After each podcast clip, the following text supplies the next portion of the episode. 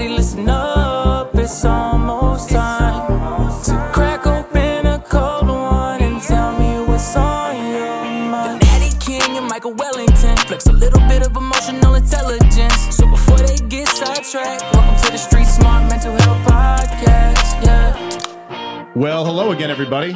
To all the veterans out there, thank you for your service. This is the Street Smart Mental Health Podcast. We are coming to you, as always, from the Lou Fusz Automotive Group studio. My name is Michael Wellington, and the man across the table from me is my tag team partner. Many of you know him as the Natty King. His name is Brandon McNamee. Brandon, what's going on, brother? And we got Bryan Reuss How you doing, everybody? on the uh, Street Smart Mental Health Podcast. So, just to give you a little rundown, this is basically just us going over our past experiences, having guests on that have been through some shit and have some insight into mental health, how they overcome it every day, what they've learned from their experiences. And we're just here to, we're not professionals at all, but we're here to talk about it. We're here to bring awareness to it. And we just hope that you get something out of this. So, Bryan, uh, you're from St. Louis area. Yep. Right. Wildwood. Wildwood.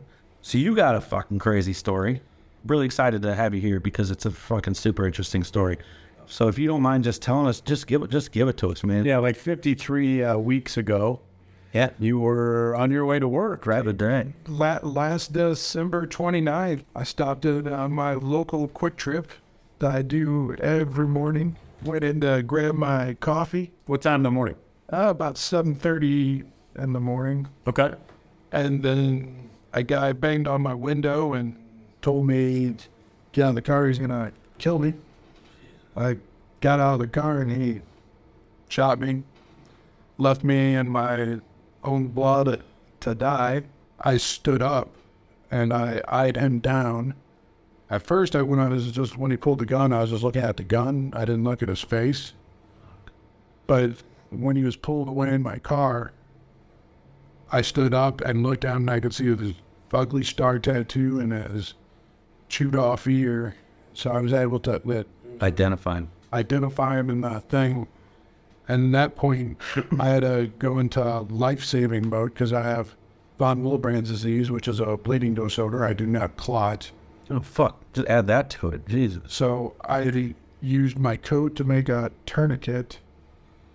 I was here. we walked into QuikTrip, and then all they had to call the ambulance. They cut my clothes off because I was bleeding so bad. So, So hold on a second. So you got you get shot. You're laying like, are you in front of the QuikTrip? Are you like getting gas? I'm on the side because I just went in to get a cup of coffee. I Okay. parked on the side of the building like I have for 16 Every day, every every every morning for however who knows how long. yeah, it, it was just my routine. And when I first got there, the truck driver who got kidnapped before me ran out of the bathroom. And I thought he shit his pants or something because, you know, at 7.30 in the morning at a truck stop QuikTrip, you never know what's going on. Yeah. But I just didn't zone in on him and I went and got my coffee, started my car. fucking business as usual. It is as usual. So so the guy that shot you had kidnapped someone else who was already inside the QuikTrip. Well, at the beginning of his day, his car was broke down on Highway 64 in southern Illinois, about 20 miles from the Indiana Illinois border. Okay. The officer stuck his head in for a wellness check, just a just a normal safety stop on the side of the highway, and the guy blew the officer's head off. Oh fuck, my goodness. drug him into the woods, stole his police cruiser, pulled over the truck driver, held him at gunpoint for the three and a half hours to St. Peter's, but they had to use the bathroom, and they picked that one because they knew it was a busy location and they would blend in. But the truck driver made his escape when the guy was in the bathroom. And like this one was like So the truck driver, the guy was in the bathroom. The truck driver's where at? Is he in the? he, he was in the bathroom with the guy. They went in together. Yeah, but then he made his move to get out. Fucking took off. He yeah, he made it.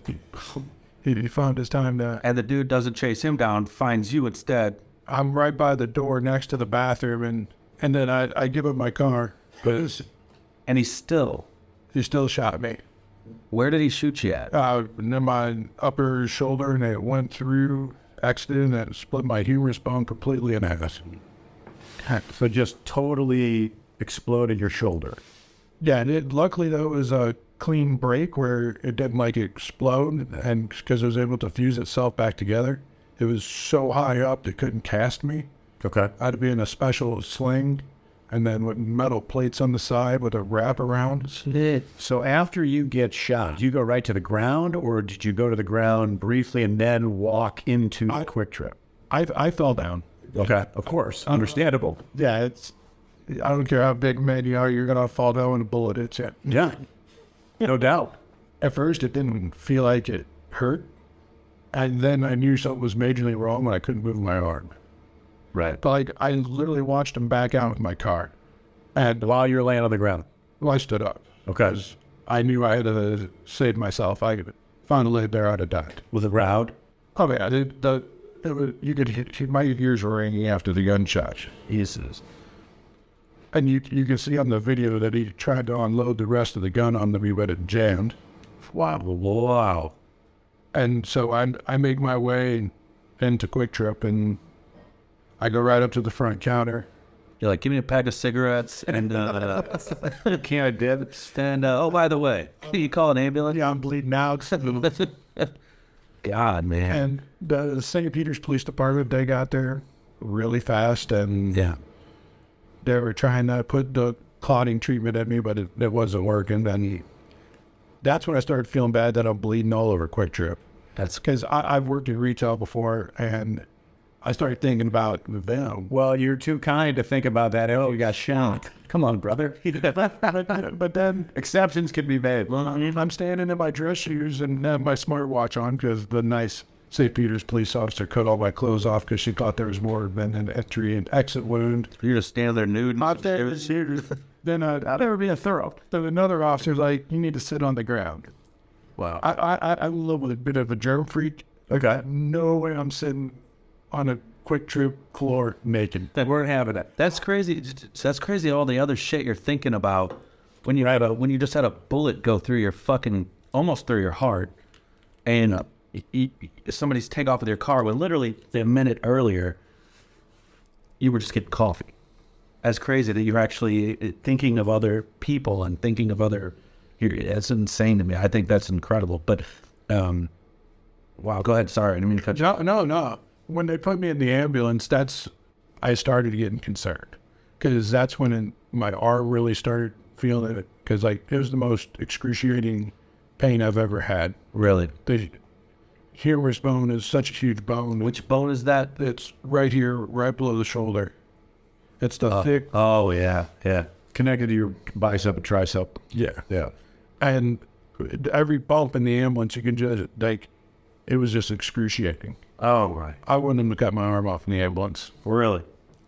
even after three things of morphine, it was just miserable. And and I was just like couldn't. I was just like, then it really hit me when the detective riding in the ambulance calls my wife, and that's not anything a wife wants to hear. That they wouldn't even tell her anything. They said, "Your husband's been shot. He's gone to the Mercy Trauma in St. Louis." That's all the information they That's gave. they would tell her. Wow.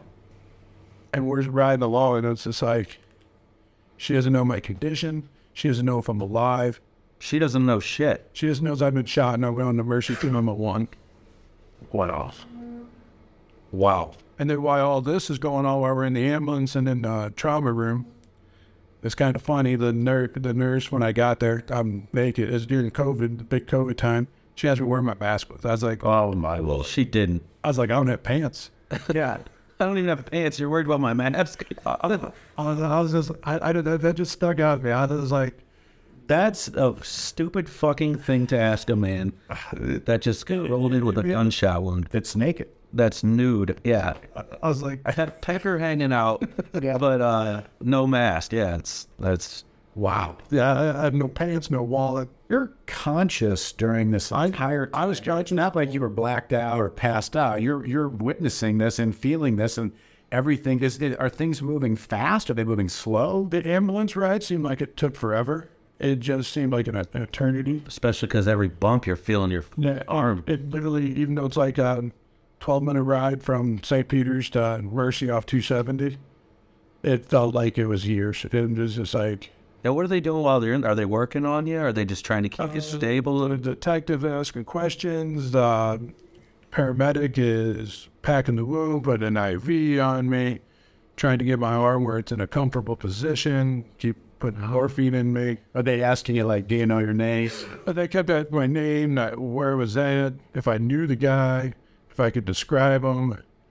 And then like you could hear over the radio that things were happening because like by the time we got to the hospital, they were able to turn my car off on OnStar.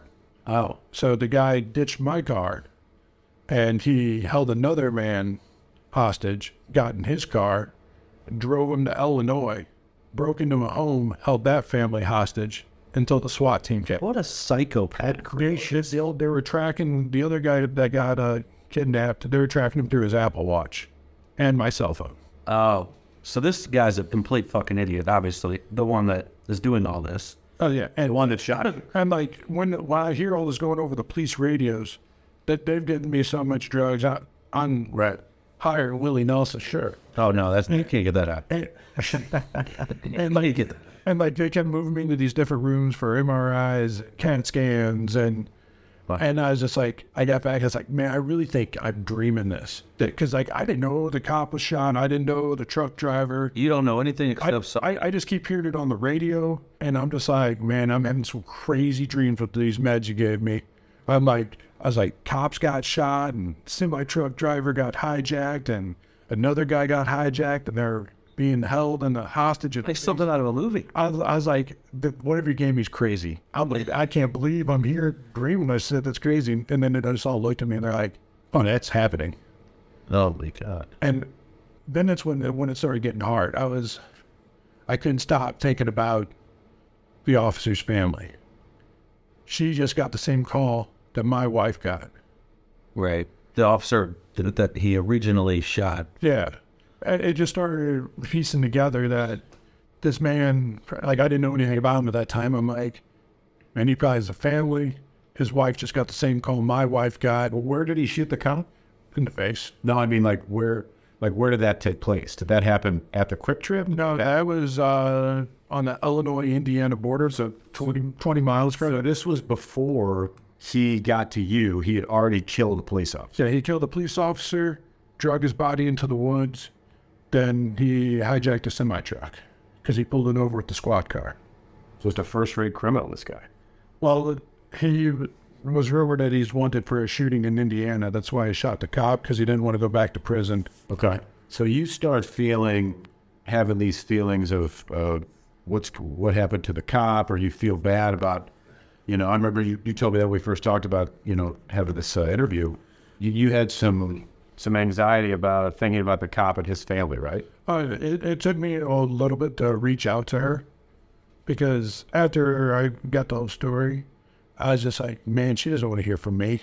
There's no way this lady who lost her husband, her best friend, her kid's dad, does she really want to talk to another guy that got shot? Am I important to her?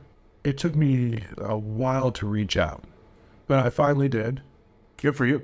It, it was it's just one of those things where I wanted to know the story and just tell her I was there for her. But it would actually all of us victims that day we met. You did? No, that's that's cool. Yeah, her family. We met her family. We met the officer's family, her pastor, and their, their little town.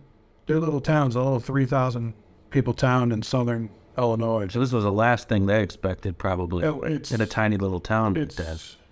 the police station's right across from the courthouse. It's and I was so glad I was I reached out to her. We all had different stories that day, but at the same ending. Yep. Like even the guy who got hijacked after me, he was with that guy for six, seven hours that day, with a gun to his head After me. after me. And that's a, I was just like, man, I know I got shot, but I was only with this guy one to three minutes. It, I was like, literally, I got in my car, he shot me, got in my car. And I was like, you had to drive with this guy with a gun to your head, and then you got held hostage in some stranger's basement in Illinois. And I, I was just like, I, I can't believe that, that, that, just doesn't make sense. Then I was like, then I started to think, well, maybe they think my story isn't as important because I didn't lose my life and I wasn't with the guy. Everyone else was with the guy for hours, besides the officer. I would argue your story is more important because you are alive. And that that's that's where my my mental health actually started going down because I was having survivor's guilt and I lived and the officer died. Well, what have you learned about survivor's guilt? That's the first time I've ever heard that term. That's interesting. I learned that it wasn't my time to go, and it's a situation that I can't control. at all. And like I've talked to the officer's wife uh, in person and uh, on Facebook. We we keep in touch, and like Thanksgiving was a hard day because that was the first major holiday. He wasn't there, Okay. and it was just it's like I, you see everyone post now. I'm thankful. I was like, can I really post? I'm thankful I'm alive. Am I going to offend her? And I understand what you mean. and that, and that was just a thing. So I reached out to her. Good for you. I reached out to her on Thanksgiving. And I was like, I know today's hard. The next month's going to be hard. Right. The week after, it's going to be stupid hard. And it just helped that we all like still talked and worked through it together. She was probably very grateful for that. Yeah, it's extra support, you know. So, how'd that conclude that story? And, and we'll come back to the start of back. Well, for uh, murdering the officer, he so they catch up like in the basement, or they caught him. okay, In Illinois? Yes. SWAT team came in. The SWAT team was outside the house. By that time, all the news cameras got there so they couldn't kill the guy. Oh, that's a shame. That, no, no, it upset me. I was upset that he didn't die. You know, It really, really pissed me off that he walked out of that house.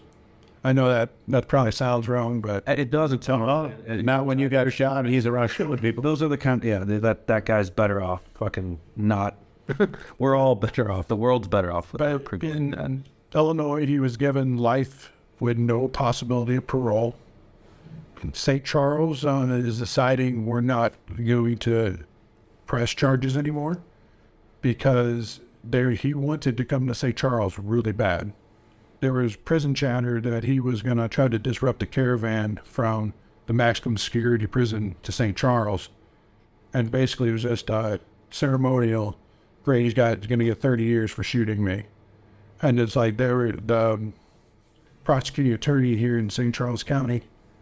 He he said they got credible threats that they were going to try to stop the caravan and let him escape. And I was like, if, if another officer died, so I could have my ceremonial day in St. Charles Court, I was already in court in Illinois. I was like, me and the other survivors, we'll, we'll testify every day of the week to put this guy down. Absolutely. It, at that point, it didn't make sense to bring him here to add 30 years onto life. yeah, yeah. God, what a fucking story, though. If if he forgive my ignorance here, but if he was extradited back to St. Charles, would have he had a better chance to escape the life sentence that he got in Illinois? No, it had just been tacked on to his life sentence. Okay. like when he was waiting for his trial in Illinois, he actually did like a Shawshank Redemption because they put him in solitary confinement, and you have to have your own shower in there. He peeled the metal shower away every night, and where the pipes came in, he took the wall, just like broke down the wall and made a hole around the pipe, and it went into a closet, a water closet that had, they never opened.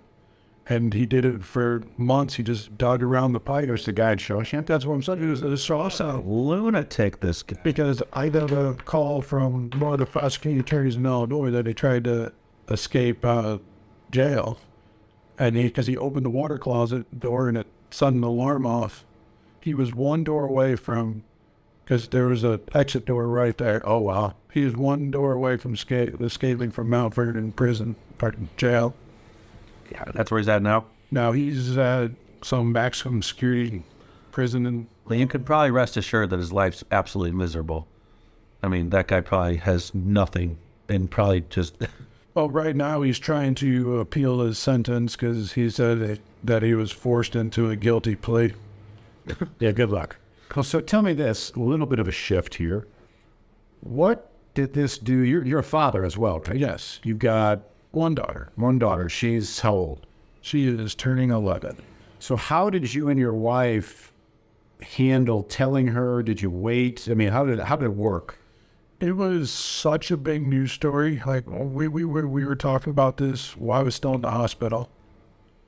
Because I have some friends at a local news station, and that anchor actually texted my wife while we were in the hospital. And uh, they were like, "We'd like Bryan to give us the exclusive story." No, the media. And and I'm like, "I'm still in the How hospital." they fucking feeling? Let's ask them that first. Hey, Well, no, they're they're they're just doing their job. And, and I know it was just crazy how she found my wife's phone number. Sure. because it's not connected to my friends that work at the TV station. Of course. They're they're they're both great guys, and they respected me and understand where I was at that time. And that's awesome. and then it's like, then I realized because I didn't have my phone or anything. I was in a trauma room. I just see. Well, you didn't have any clothes. Yeah, I didn't have clothes. I was- just literally sitting there in the trauma room uh, with a hundred different nurses coming in and doctors and detectives and different police agencies. I didn't know who was who, and I, I just and I was like, man, I, this is just Do you remember when your wife came in? yes. She was very distraught when she came in. Right. Understandably so. But she was glad to see that I was breathing and alive and Yeah. Excuse me. in pretty good spirits still for what happened. And For a man who's been shot in the chest. I, I felt a lot better once I was in the hospital. I felt Safer. I felt secure Pro. Because before I got in an ambulance, the truck driver who got kidnapped, he's like, "Get in my truck. I'm taking you to the hospital." I was like, "Fuck you." I was like, "I don't know who you are." That boy, I don't Trust anybody. I, I that I did I didn't have any trust. I'm like, I'm going to an ambulance. No, no, I'll get you there right away. Yeah, no, Yeah. You, can't trust, you can't trust nobody but the QuikTrip employees. You can always trust them. Man, wow. So, day to day struggles that you have with that now, if you don't mind talking about those. Day, day to day, I've been doing pretty good. I I got on some medicine and see my psychiatrist regularly.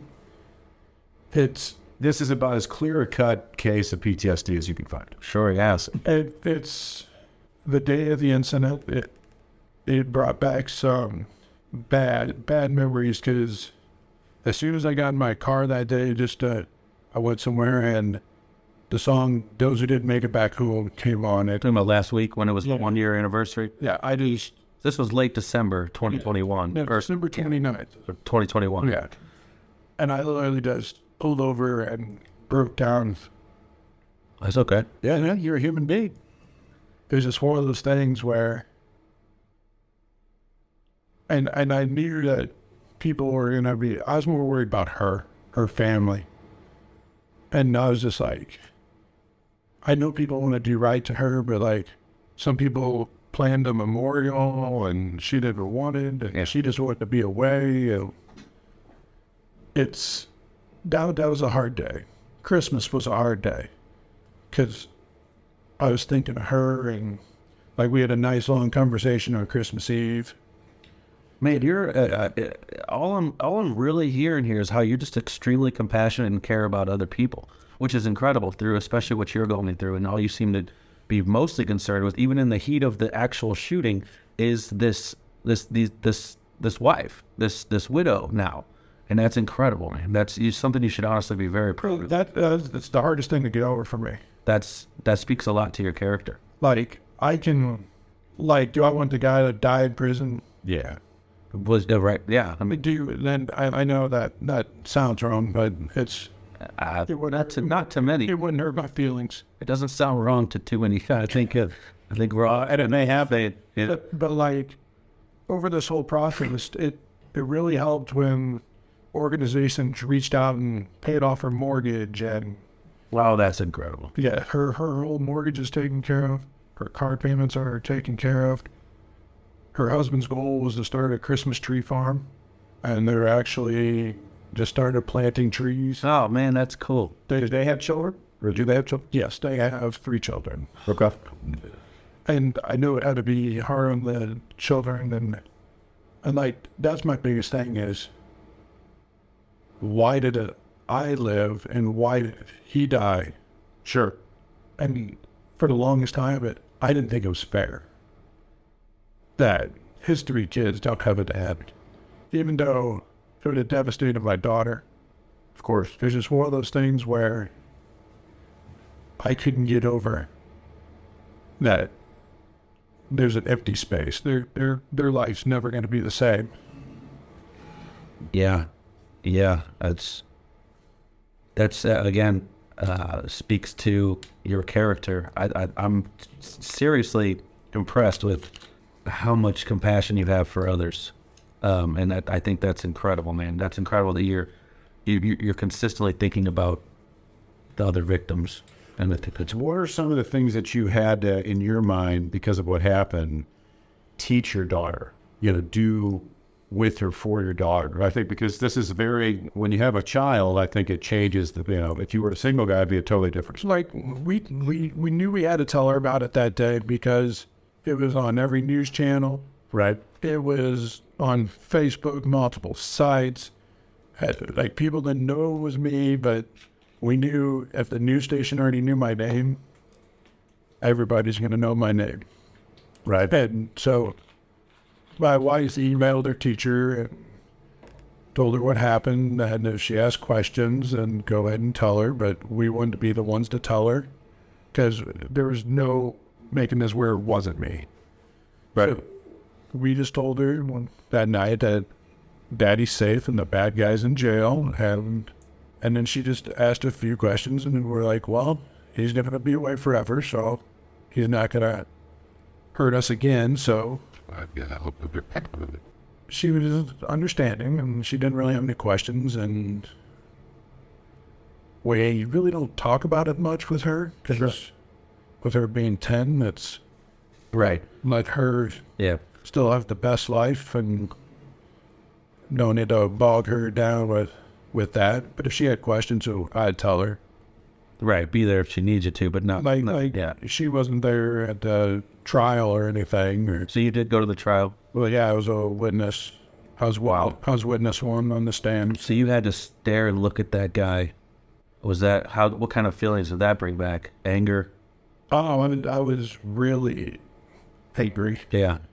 Because like I didn't get to see most of the trial because I was in a. They put me in a separate room with the other victims. With we had a room full of deputies with us. Like if I had to pee, the deputy had to pee with me. Make sure you're not going to go out there and strangle a fucker or something, probably. And th- just this little town was so secure. Oh, this was the town in Illinois. Yeah, this was in a small town in Illinois. Where the police are, where he shot the police. Yes. Oh man, I'm bet. I bet he got a fucking whooping in that jail cell. Oh my god, when they arrested him. He probably felt oh, some steps. Oh my goodness. Hopefully. Um. Wow, man. So that I can't even imagine. I, I can't even imagine the anxiety that you probably had building up to this trial, knowing you have to go and see this person again. It, it was really nervous because like they brought down some big wig Chicago attorneys. To defend him. No, Uh, for the prosecute them. right. And like they didn't want the small town, local county lawyer to handle speeding tickets to handle this. So that they Sure. and like meeting with them the first time, I was just like, I was like, man, this is just crazy. And especially with this being such a small town and small county, the town happened to be the county seat. And it was just like the police cars round town square. He had like a 50 car caravan was heavy. They all had AR 15s that were surrounding the building. There's snipers on the roof. I'm like, This is like something out of a movie. I, I was just like, man.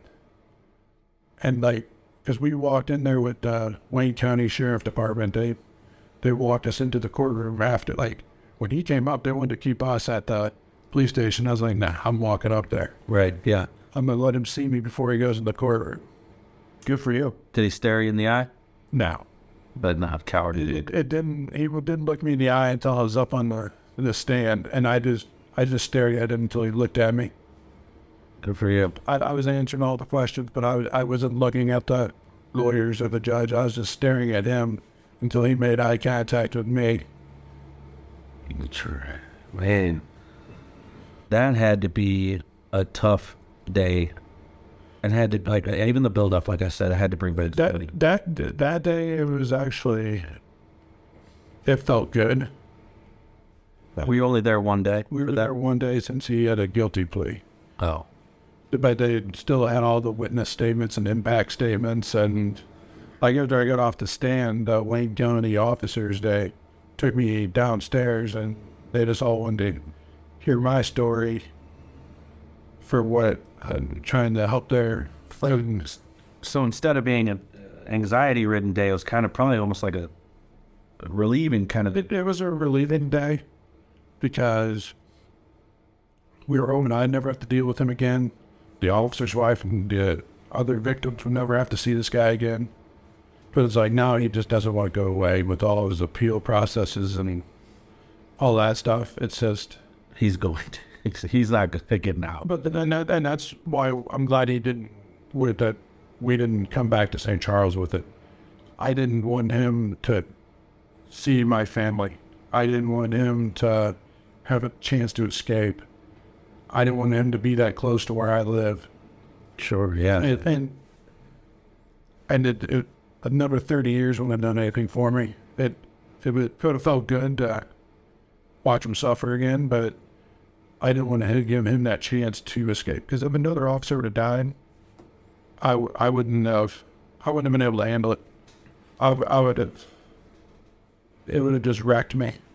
So you get shot on December 29th, 2021. When, what date was that trial? That liberating day where you were able to get up on that? I it was in mid-April. Okay. So five, six months ahead, or four, four and a half months ahead, or whatever. At that point, were you already working vigorously on both your physical improvements and then also to, to handle the PTSD and the mental side? At, at that point, I was just working on physical. Okay. because like I could like I couldn't pull my pants up. I couldn't open up like, and that made me feel helpless.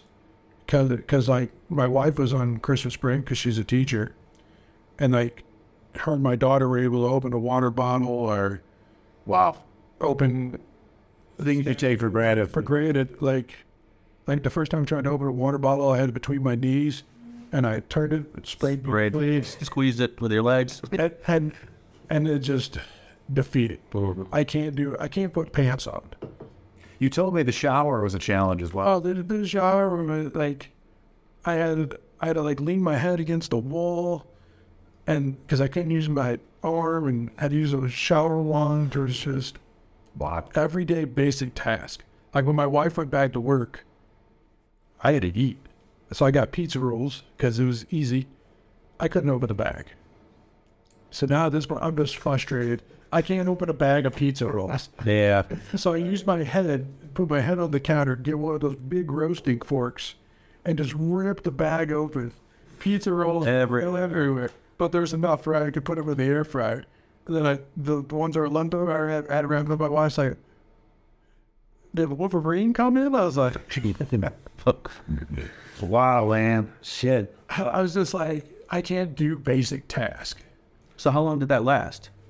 Till you were at, Uh, able to I was out of work over a month, and then I was able to start coming up with ways of doing Because like at first, like my fingers were out, but there was so much blood they looked like elephant fingers, Yeah. and that, that I couldn't do anything. Just any movement on the arm, just literally, just was the worst pain ever. Getting up out of a chair, or even using your other arm is.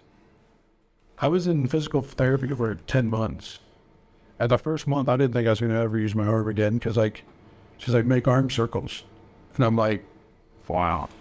Like, even to get, like, the x ray, because I'd get x rays every month to see how I was produced. And I couldn't even take the sling off myself. I had to have the nurse take a sling off to put a shirt on. My wife had to put a shirt on me. It was just like, So the physical toll takes around 10 months for you to from start to finish to get you physically where you want to be. And the day that I met you, when I was telling you about the podcast that, that Brandon and I are going to do, you even said, you know, what, what's the podcast going to be about? And I said, mental health. And your, I'll never forget, you, your exact words were, oh, I'm going to see my doctor today.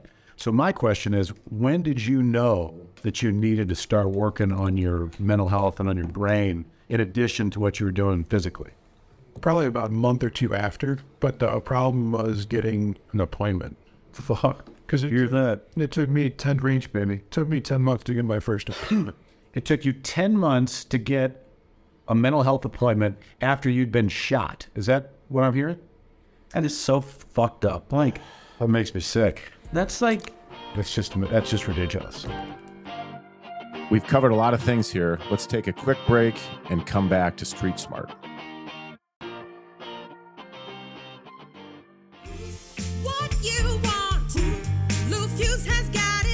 We've been here for over 70 years, giving back to community charities, local organizations, and youth athletics. And now we're the official automotive sponsor of St. Louis City SC. We've been here, providing the best car buying experience to our customers. Lou Fusz, we are here with the respect you deserve for 70 years and counting. R-E-S-P-E-C-T. Get the respect that you need. Welcome back to Street Smart. Let's dig back in. What did you do that in those 10 months? well, I had a lot of people that, like, my family was supportive. People that I didn't know on Facebook were supportive. That's awesome. People from your group reached out because they figured out who it was. Mm-hmm. And it just, my work employees, and So you had support, I had support. not professional help. not professional help, but the support, it actually, like, even when I posted the day uh, I got shot on Facebook this year, there was 289 people that had a reaction to that. And there was a hundred and something comments. So it made me feel good that there was people there. And I, I had only posted that uh, my friends and family and their friends. Not it wasn't completely public. I didn't post it in. If I would post it in your group, there were about a hundred thousand Reddit. heart emojis. Of course. You said something the day that I met you when we first started talking about this that still sits with me. And you, I asked you what your when I learned about everything that happened and and and I, when I met you, like I would have never guessed this happened to you. But You met him at a car dealership. Just random. I met him at work. He was he, I traded my car. He got a new car with him. He sold me a car. That's just a random chance encounter. Like, Yeah, and that's a whole other story in itself. But I remember what you said to me that day when I asked you what was the most important thing that helped you get better, and you said your support system. And I think we have all you just painted the picture. It's not the therapies and the doctors. It's your friends. It's your friends at work. It's your friends at home. It's your family. It's your people, your friends on Facebook. And that, unless I'm wrong, I mean that was a big, you know, stepping stone Like- for those people to help you. Like it was really like the the first. It was like the first set of help was meeting the officer's wife, then meeting the other victims. The first time we met, like the officer's brother or his officer's sister was there, other members of her family, some of her support system. Her pastor was there. And it- it's like they they've been comforting her, and then all of a sudden now they're comforting me, and like accepted you in like, like like I'm part of the community Yeah. down there. and and but I think that this speaks to what you're saying is is a lot of people think that they're totally alone all the time. They think they automatically assume that they are alone. They have no support. But you can speak to it. You had no idea. You're waiting for professional help. You're thinking, "Fucked. What am I doing? I don't feel good." And then all of a sudden, the support comes over. And over, once you say something to somebody and people know about it, they're like, they're here for you. It's complete strangers. And I think a lot of people don't know that there's that much support if you just ask for it or tell people you need it. You know what I mean? Yeah, man. People are afraid to talk. Right. They're afraid to talk about these things that happen. Obviously, your case is rather extreme, but a lot of people, you know, they're afraid to talk about any of it. Mm, yep. I've never felt alone in some of those days I was trying to beginning when my wife went back to work and I'm trying to open pizza rolls and Right. Sprite and Right. Yeah. Once you did Like- finally get some some professional help, like I actually ordered a pizza one day and I told the guy I need you to bring it inside to me. He's like, he's like, that sounds creepy. I Didn't feed it to me. I'll tip you well. I'll get sure. I was like, I'm gonna tip you well. I just need the pizza brought to my living room. Oh, that guy was probably like, He's like, I live in a this guy's like a skin sign. yeah, Buffalo Bill or Bob or whatever. the Fuck that guy's name was. when you did finally get to a therapist or a counselor or whatever mental health the therapist you know can help you were there things that you learned that really helped your situation Dude, their main thing right now is making sure that I'm a, I'm trying to stay positive. Mm-hmm. Don't be afraid to talk, because I've been like you can even ask my wife. I I don't show my feelings well. I've never showed emotion, and like well you're an american male over 40 it's it just even as like a rules I don't sure it doesn't make I just I don't have emotions on most things. right And it's, it's to make sure that I know it's okay to talk about anything, open up and say what I'm feeling. And sure it's, it's just all about me taking care of myself, yes making sure I feel important. i love it i love it And it's, and she's, she even said, make sure you keep talking with people. If you ever have a bad day, make sure you talk to somebody. So if it's, And it doesn't have to be a psychiatrist. no, no not at all It doesn't have to be a doctor. with see because that's one of the things we want to do with this podcast and this information and this content is you know we want to talk to different people and we want to know what kind of things do you do on a daily basis now that you're physically you're healthy you've gotten through arguably one of the hardest things anybody would ever have to deal with what kind of things are you doing on a daily basis whether it's exercise or journaling or um, you know going in for talk therapy like are there th- certain things that you lean on every day or like once a week Well, every day I just like if I'm feeling down, I make sure I talk to somebody. It's that's like I don't write things down in a journal. I don't. yeah everybody I don't meditate. I don't Yeah. light candles. I literally I lit a candle if anybody's listening. But I like peppermint fucking syrup. smells No, about No, figure it. It's the smell like Christmas. but to your point, like Edwin Breen and I were talking about this yesterday. Everybody does things a little bit differently to make themselves feel in a better way, right? And you know, I think it's interesting all the things you've gone through the last what 13 months or 12 months. Like you know, whatever. I'm interested to hear what you think works best for you. For me, what works best is just knowing that there are people out there for me if I need anything. Beautiful. Because like I still don't show much emotion. Mhm. and and that I know that could be a bad thing, but I know that I can reach out to a number of people if I was having a bad day, and that, that's the thing that's most important is that, like even just from that Facebook post, like people that I really don't talk to, and that they made a comment, and that just made me feel that, man, even though I've talked to you twenty years, I could you'd still be there. Yeah, good looking out. Because I not everyone talks to everyone that we right. school with, or everyone from college, and Right.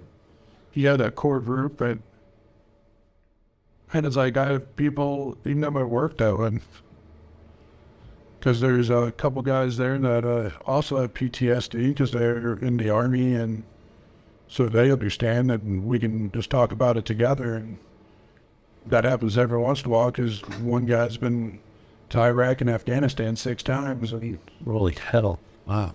so Yeah, we certainly support the service of all the veterans. So he, he actually helps out a lot. Where I'm having a bad day, or he's on a bad day, we can. It, it it all comes down to knowing that people are there. People are there for you if you if you let them know. All these people that suffer in silence and they don't say shit. If they just said something, they'd see how many people are there that maybe feel exactly the same, that are there for them, even if they don't feel exactly. It's just it's amazing how much people are actually there if you just look for it or let them know you need it. That and it's, mean, it's just a like, I see that where people will post like in your group, some guy they had a suicide post a few weeks ago. And What do you mean? What out of what what what happened? pick up. He was saying that uh, he just thought like no one was there for him. Okay. And then people, random strangers, never met this guy, reach out to his family to go check on him. And Yep. Uh, hundreds and hundreds of comments of people telling, you know, hey, we're here, we're here for you, whatever you need, let us know, reach out to us, we're here. Has anybody talked to him? Has anybody heard from him? I, I called, somebody's like, we called the cow. I mean, all the moderators reached out to him too. Like, I mean, within, all you got to do is tell people you, you need to talk, you know? Yes. That's it, man. Just, just tell them you need to talk. And, and it's crazy. Like, this guy never met a single one of those people. He had over a thousand people trying to reach him That's amazing. that have never fucking heard of him, met him, none of that. makes me feel better about social media. Social media, social media can be extremely powerful. It can be extremely destructive, but it can be also extremely positive if used properly. It sounds like that social media helped you quite a bit. it was, to Have that reinforcement of support. it helped at the very beginning because when I was home alone, and then I could just tell my story because people want to hear it because they've heard it on the news. Yeah. And then you start, but then, then this is where social media is bad. But pages that I'm not even on, it's like I got whacked at the QT and left to die and didn't even make it. And I and I was like, I'm still alive. Yeah. But I, and it was just like the story, like kept changing. It was like the game telephone when we were kids, and you could just see it like going down the comment section, changing. And like there was like ten people dead, and Yeah, yeah. There's a mass shootout at the QuikTrip. I'm like, That's where the internet can be destructive and stupid. Yeah, I mean, I'm glad you had those people, maybe they, like you said, you hadn't seen recently, but you knew them from back in the day, whether it's high school, college time, and they're saying, "Hey, we're, we got an eye out. You know, good, good on you to, to stick with it." I mean, you know, I know that when you got shot, obviously your adrenaline had to be out of this world, and you wound up in the uh, in the QuikTrip, and then they got you in the ambulance. Was there any point there that you thought you were going to die? when I when I got up and started seeing the amount of blood coming through my coat because I had a winter coat on. Okay, yeah, December. And that's what was concerning. And with my bleeding disorder, I was like, this ain't good. Right. So that's when I came to self care right away and tried to make a tourniquet out of my coat. I'm using my teeth because I can't move this arm.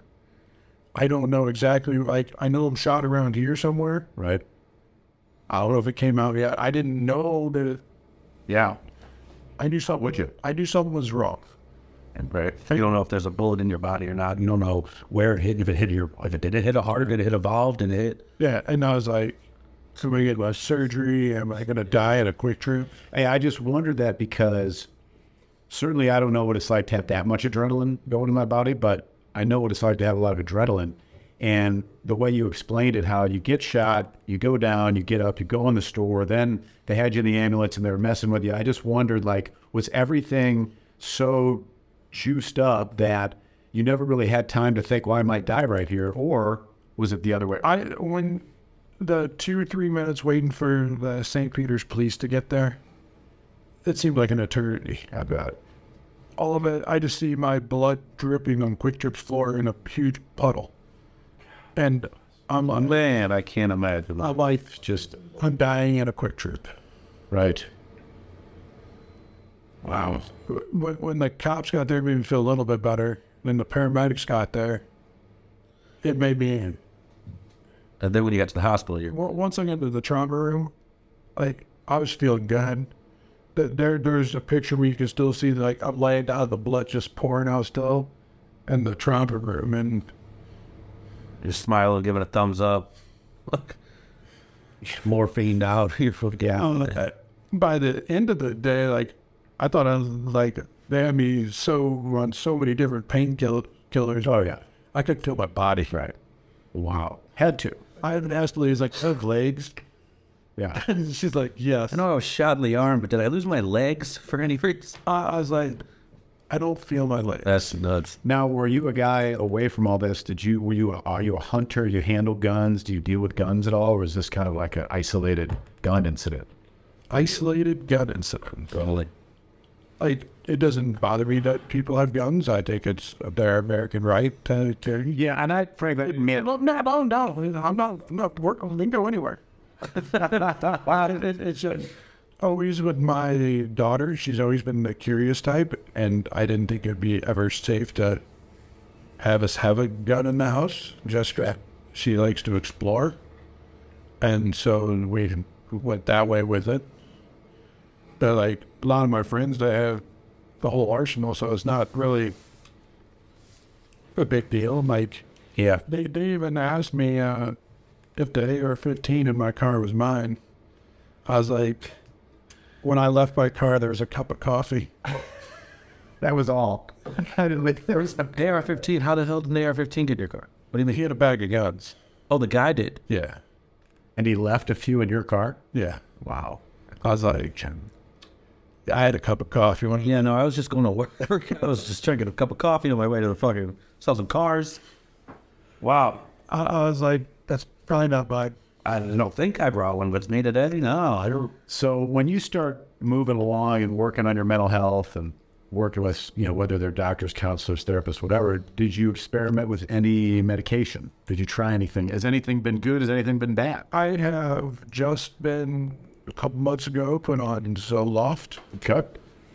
but the problem it keeps me up all night. Okay. So now they're suggesting THC gummies to help with the sleep. I mean, it won't kill you.